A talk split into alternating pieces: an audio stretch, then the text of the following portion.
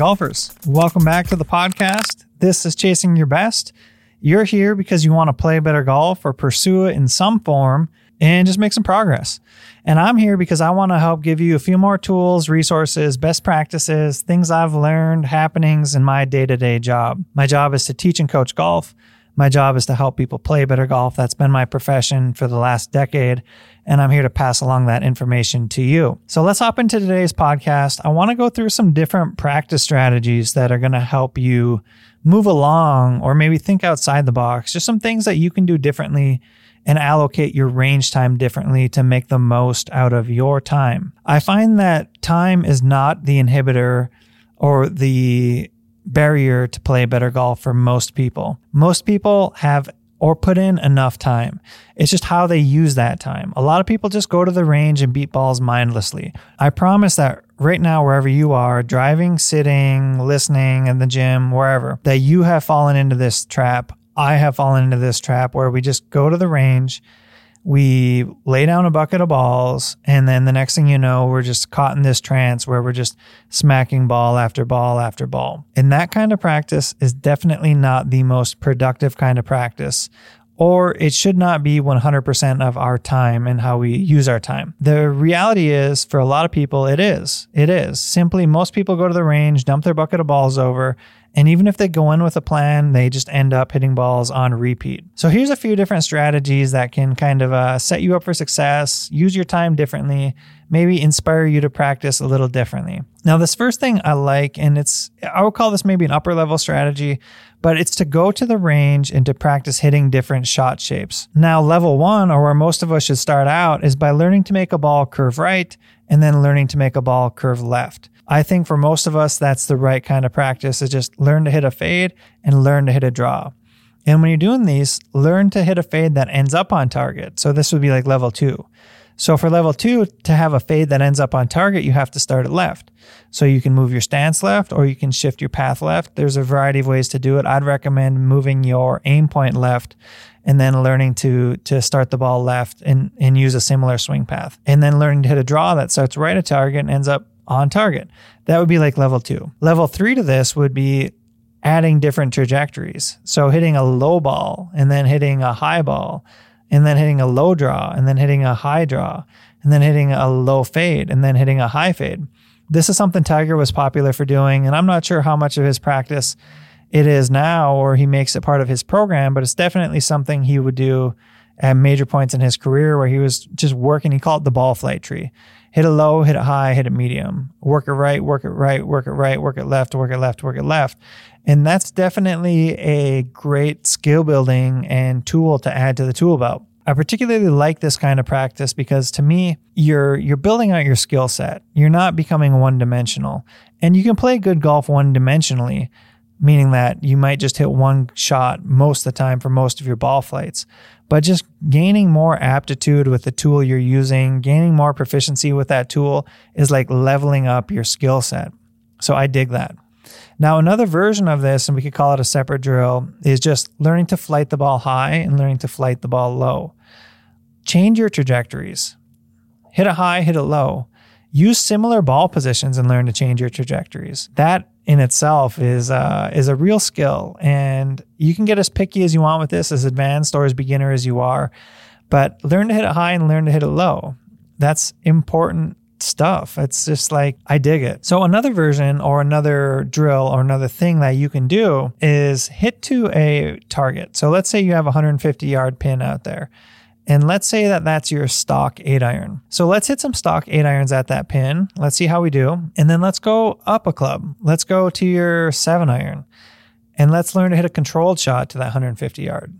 And then let's go down a club to your nine iron. And then let's learn to what it really feels like to hammer on an iron and to de-loft it and to get some extra distance out of that iron when you need it. Now, if you're catching a theme here, the theme is that we're, we're kind of just exploring how to use our golf club we're giving ourselves different avenues to use our creativity and to develop some different feels that we can then later come back to when it matters. Because if you haven't practiced it, you're not going to perform up to some high level. You're going to perform down to your lowest level of preparation. So if you haven't prepared, you're not just going to rise to the occasion. You're going to fall to your whatever your practice level was. Now, another great thing to practice is driving accuracy. Most ranges, you'll be able to find a couple flags or a couple poles and set that up as, as your mock fairway. And then I want you to go hit 14 drives and treat every drive as if it were a meaningful drive that you wanted to hit the fairway. Go through your pre shot routine, go through it like clockwork, and then do your best to hit that fairway. Do that 14 times and see how many fairways you hit. See how well you struck it. That's a good, honest gauge of your ability to practice when it matters. And, and, and the key to that is really treating every shot like it truly matters. And if you can do that in your practice, you're going to perform better when you play. I find that people that don't play how they practice, there's that gap saying, Hey, I hit it good when I practice, but I don't hit it good when I play because they've never practiced with the same intent or intensity that they've had on the golf course. All of a sudden they get, get on the golf course and it matters. And when it matters, they're not performing because they're, they haven't practiced it. So simply match your intensity or do your best to match your intensity. And that's where bringing a, an extra player in or having a partner that you can practice with and compete with and a healthy style of competition will help level up your play for sure. Having healthy competition is a great way for both of you to to level up your play. Now we've talked a little bit about flighting it up, flighting it down, working it right, working it left, and just some different varieties of practice methods that you can use at the range. And we can definitely expand on this topic. It's a topic I feel very strongly about. And I just see a lot of people practicing and they're just practicing the same old stuff. So go out, use your creativity, try something different, and explore your skill set. Now let's talk a little bit about short game because we can use some of this stuff with short game. And particularly what I like is going high and low and trying to get to a target. So set two balls down from the same place and try to hit one high and use the same club, by the way. So if your sand wedge is a 56, use your 56 and hit it high and try to get as close to the target as you can. And then hit it low and really hit it low and and see what you can do. Like develop your skill set, develop your creativity, go high, go low and just practice. And then another best practice for going out and practicing your short game is just grabbing two to three golf balls. Hit two to three golf balls and move. Hit two to three golf balls and move. The reason I like that is because it, you're mocking the how you play golf more more accurately. You're not playing golf from the same position over and over again. So why would you practice from the same position over and over again? And all too often, you'll go to a, to a short game area and you'll see someone with a whole bucket of golf balls down. And I'm like, dude, what are you doing? Like, stop doing that. Take two to three golf balls, hit and move. Now, one, one, most of the time you're inconveniencing most other people that are there. Hitting from the same spot and loading up the green. Now, don't get me wrong, there's a time and a place for this. And I do think that kind of practice can be productive. That's called block practice. Block practice is particularly important and pertinent when you are learning new skills. So, for example, if you're learning your chipping form, block practice is a productive way to practice that chipping form. But after we've worked through some basic skill sets, we definitely want to move around more often than we block practice. And I also think being aware of your surroundings when you want to do block practice is is nice etiquette. If you're at a busy public course and you lay down 20 golf balls and you're chipping them all over the green, I just don't love that from an etiquette perspective. So I would prefer you took two to three to four or five golf balls and just hit and move, hit and move, and just respect everyone, everyone's space to be out there and use that facility. So I like that for short game. Work high, work low, move yourself around, and imitate golf. Play around with the club face, close it, open it, see what you can do, and see how, that makes your golf ball react. I dig that. Now let's hop over to putting because putting putting is really really important. Uh, we're gonna accrue generally at least 25% of our strokes, up to 50% of our strokes putting. Hopefully not 50%, but it does happen. So putting is an is very very important. Every hole ends with a putt, every match ends with a putt typically speaking. So developing your putting is huge. Now I really look at putting practice is there's two kinds of practice that are important.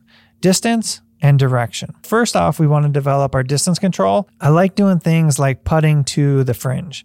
Give yourself a window from the fringe to some window, say two feet away and try to stack golf balls in there. And all you're really trying to do is you're not focusing so much on your aim, you're focusing more on your distance control. And then to practice your aim, I'd like you to get closer to the hole.